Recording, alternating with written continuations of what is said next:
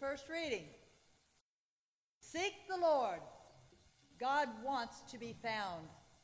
Call upon the Lord. God draws near.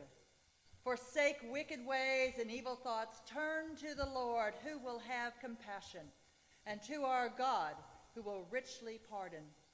For my thoughts are not your thoughts, nor your ways my ways, says the Lord. For as the heavens are higher than the earth, so are my ways higher than your ways, and my thoughts than your thoughts. For as rain and snow fall from the heavens and return oh, not again, but water the earth, bringing forth life and giving growth, seed for sowing and bread for eating, so is my word that goes forth from my mouth. It will not return to me empty, but it will accomplish that which I have purposed and prosper in that for which I sent it. The word of the Lord. The Psalm 108. Let us read it entirely together in the spirit of song and joy that it was written. My heart is firmly fixed, O God. My heart is fixed. I will sing and make melody. Wake up, my spirit. Awake, lute and harp. I myself will waken the dawn. I will confess you among the peoples, O Lord. I will sing praises to you among the nations. For your loving kindness is greater than the heavens, and your faithfulness reaches to the clouds. Exalt yourself above the heavens, O God, and your glory all over the earth, so that those who are dear to you may be delivered Save with your right hand and answer me.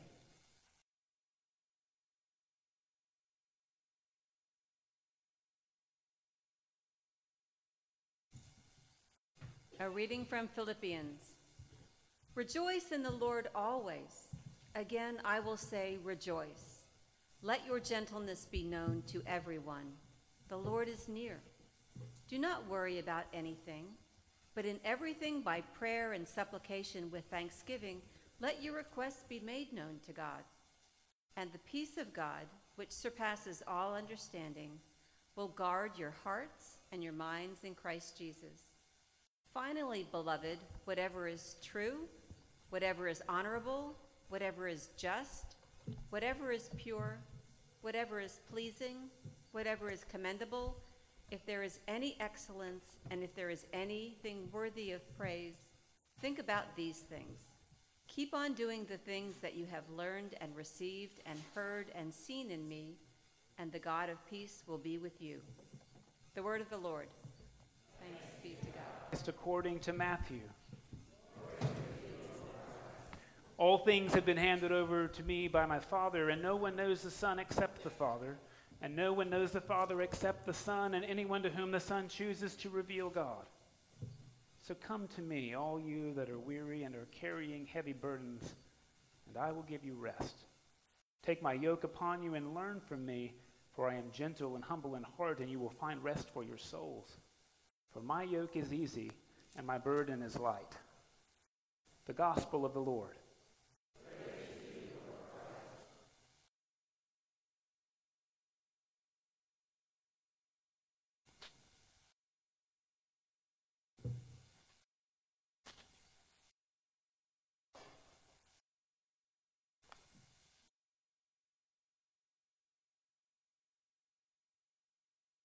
Please be seated.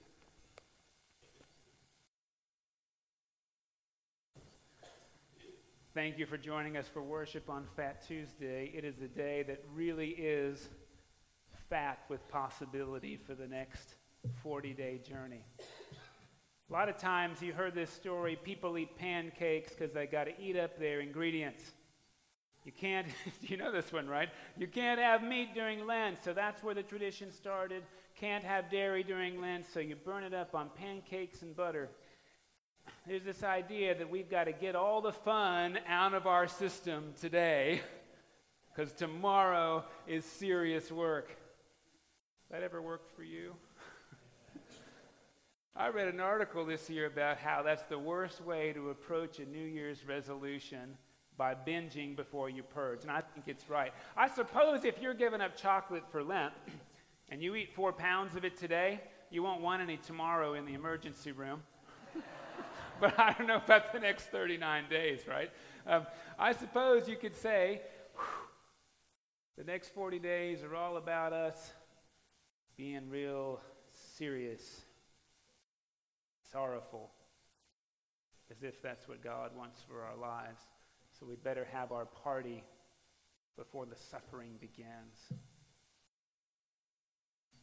I think that's often how we approach Lent. That's not a fat Lent, that's an obese one.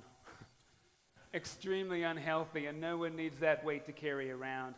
The truth is, we have to consider does God want us miserable? Or isn't the whole purpose of the gospel for us to live bigger, to enjoy more? Fat Tuesday, I think, is probably the best way we start Lent.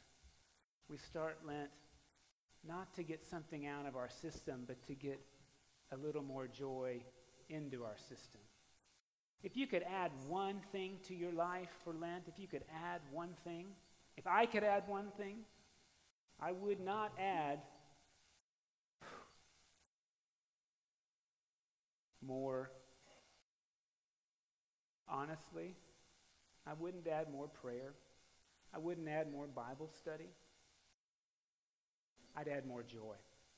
If I could have one thing at the end of Lent that would change my life and the lives of others, it would be joy. Today is fat with the possibility of the joy that God can give us, not the misery. God has no delight in our suffering. We know that already. That's why we heard that Isaiah story today. God is not like us. God is bigger than us. God's ways aren't like our ways. They're greater than ours.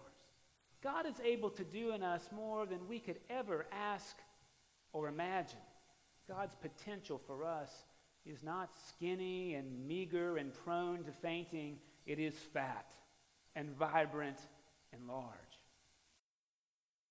Part of the reason I think we celebrate today is because we know no matter where the next 40 days take us, no matter what we put in, God is able to accomplish in our lives more than we ask or imagine. No matter what you do this Lent, God will not love you anymore. And no matter how many times you fail, God will not love you any less. Because God's bigger than us. And God's ways are greater than our ways. And Jesus invites us not to tie up heavy burdens for ourselves, to lay them down. Come unto me, you who are heavy burdened, and I will give you rest. God's got a fat life plan for us. A fat life, enormous with gratitude. A life that is made all the more bigger and swollen and bloated with things like compassion, empathy, and respect. And when we make those things fat, that's when we get the joy God wanted for us all along. If there's one thing you could do this Lent, one thing you could do this Lent, this is the day to think about the fatness of that one thing, the joy you could add, the compassion you could cultivate, the listening to your neighbor, to your partner, to your children, the things that would give you and other people joy. That's what today is about. And today is trusting that no matter how much work we put in, God will grow it even greater than we thought possible. Interesting thing, isn't it? that we very rarely get to do any kind of dancing in church. Well, it's just not appropriate. I, I grew up like that. Probably why I'm not a very good dancer. But surely there's something holy about rejoicing with our bodies in the fact that we are deeply, madly loved by God and that God's number one goal for us is more joy and less burden. Could we celebrate that today? If we could, I think our, our lives might get a little fatter, not just in church, but in the rest of the world. When we can say that the joy of God is what a fat life is all about. What do you say we try it? You guys ready?